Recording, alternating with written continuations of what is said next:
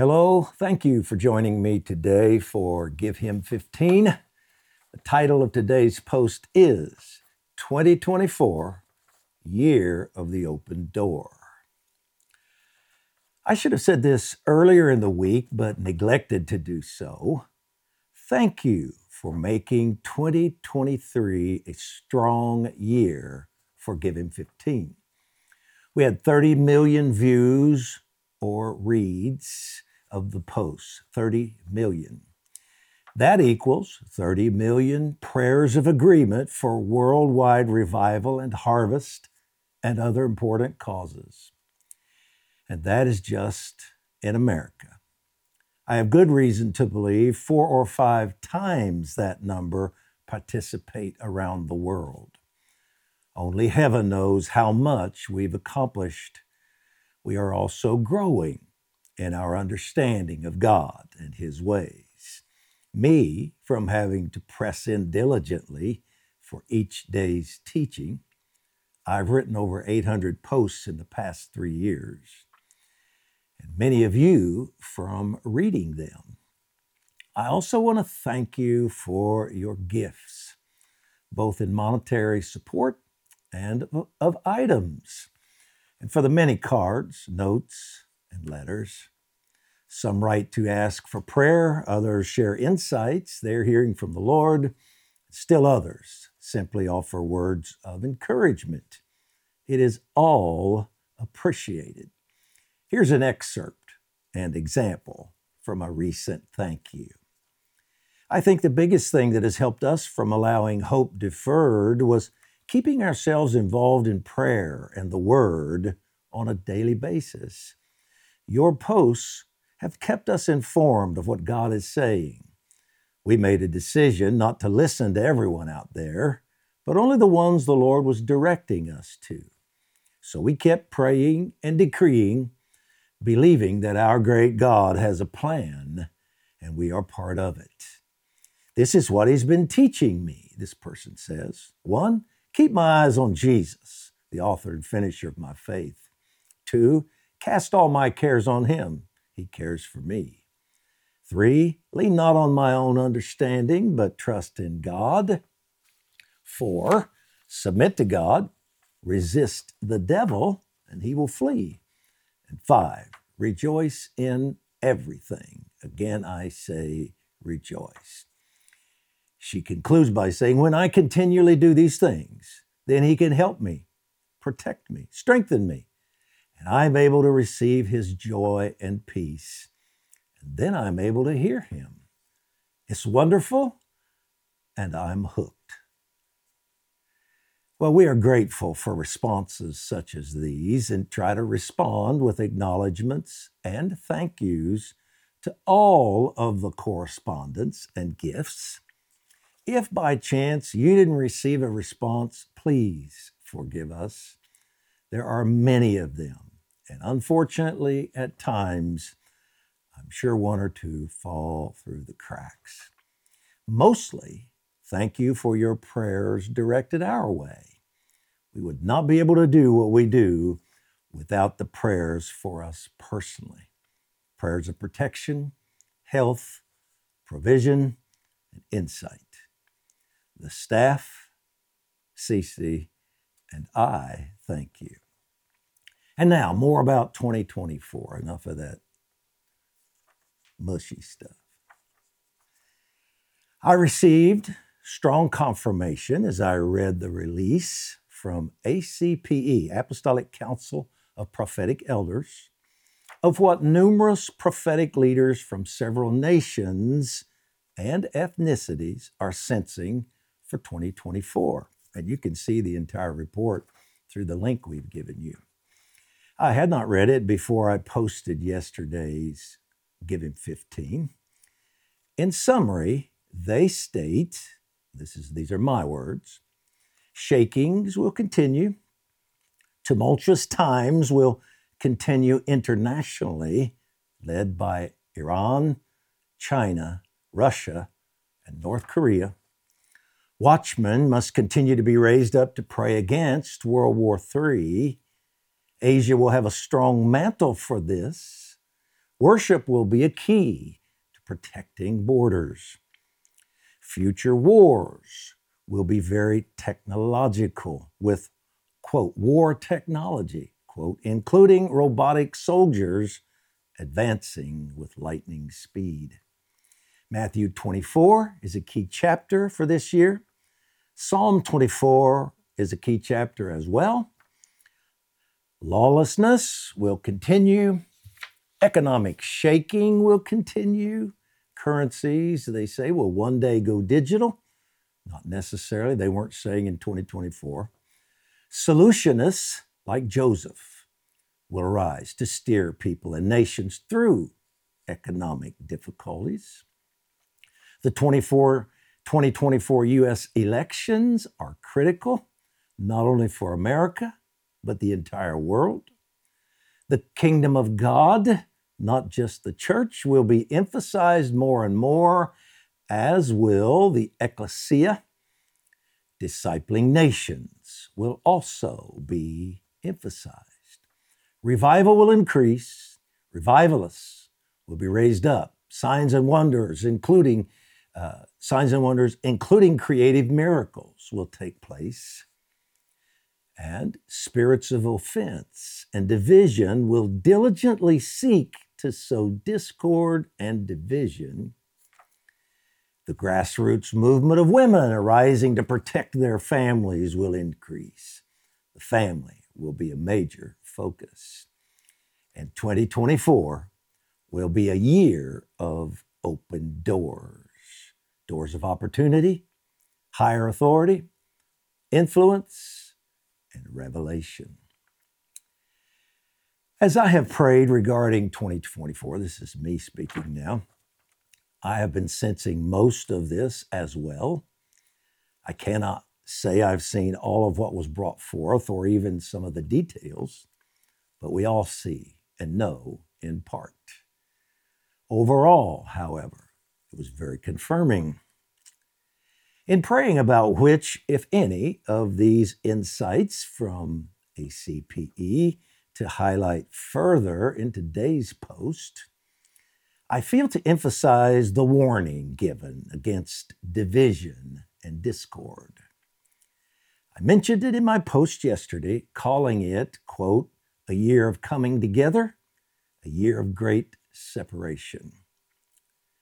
Unfortunately, until the Lord's return, there will always be division on earth, including within the church. Though we cannot stop it all, we can refuse to participate in words and actions that fuel it. Human nature, with its propensity to pick up offenses, creates much strife. The secret to not falling prey to this is walking in forgiveness. I have three chapters on the subject in my recently released devotional, Give Him 15 and Appeal to Heaven, Volume 2. Regardless, and they are well worth reading, I will add. Regardless of what was done to us, we can forgive. When we do, it frees us from the pain and scars. However, things other than offenses are used to divide us. One of them is religion. Sadly, religion is one of the most dividing forces on earth. It crucified Jesus. And I'm not just referring to people being divided over different faiths as in Christianity and Islam or others. People within the same faiths argue and oppose brothers and sisters over doctrines and interpretations of Scripture, and preferences too, I might add. This is sad, but rampant. The problem is not as bad with believers in general as it is with leaders. Jesus' prayer, John 17, should have tipped us off that this might be a problem. He said his followers becoming one would be the biggest thing in convincing the world of his message. People in the church fight over eschatology, structure of worship services, what types of songs to sing, the role of elders and deacons, their interpretations of the five grace gifts or ministries of Christ gave the church, the gifts of the Spirit, which Bible translation can be used, what women can and can't do, numerous doctrines, and even how we should pray. You would think all true believers would be excited that 30 to 100 million prayers of agreement are offered on Give Him 15 every year. But some believers, including many leaders, don't like the way we pray, so they attack instead. They don't like our interpretation of ecclesia, or they don't like what we believe that we believe in all five ministry gifts of Christ. Some who do believe in them don't like our particular interpretation. Some don't like that we make decrees. Others don't like binding and loosing. They don't like our prayers for government, the seven mountains of society, influencing them with kingdom principles. They don't like our teachings on authority. Many don't like my love for America. Some don't like the appeal to heaven flag. If you can believe it, I read an article recently criticizing our belief in a billion soul harvest.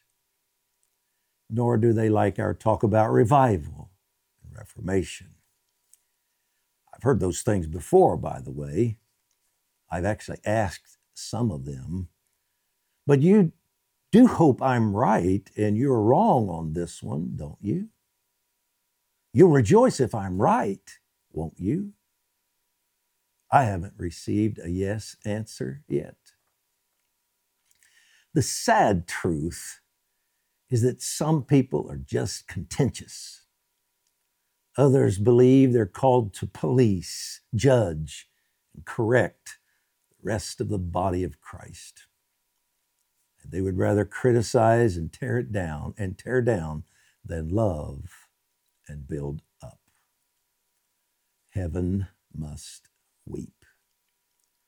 Don't participate in this nonsense. If you can't speak well of true brothers and sisters, the way they pray or worship, some of their beliefs, etc., then don't say anything about them at all. Better still would be to love and affirm them in any way you can. Let's pray. Father, these are challenging times,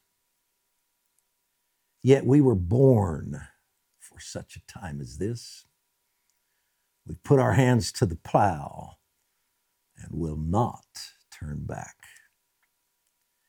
You have called and equipped us to preach the gospel of the kingdom to all, be lights in every arena, and speak truth to all of society. You've called us to represent you, not just your love, but also your authority and victory, your kingdom. We will not waver. We pray against division and strife and bind demons causing this, thwart their plans, Father. Convict believers who partner with them. Motivate your people to love one another unconditionally, to disagree with one another in kindness and humility, to stop cursing one another and partnering with Satan, the accuser of the brethren. And move us fully into the great harvest you have planned Surely this is cause enough to stand together. We ask this in Jesus' name. Amen. And our decree today we declare that the greatest of all spiritual traits is love. I want to say that again. Because the greatest of all spiritual traits is not sound doctrine. It's not going to church every week. It's not any of the gifts in the Bible. We declare that the greatest, the greatest of all spiritual traits is love.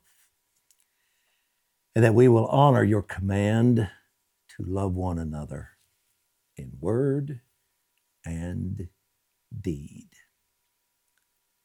Amen. Amen. Well, thank you for joining me today, and I hope to see you tomorrow. United, we stand. See you then.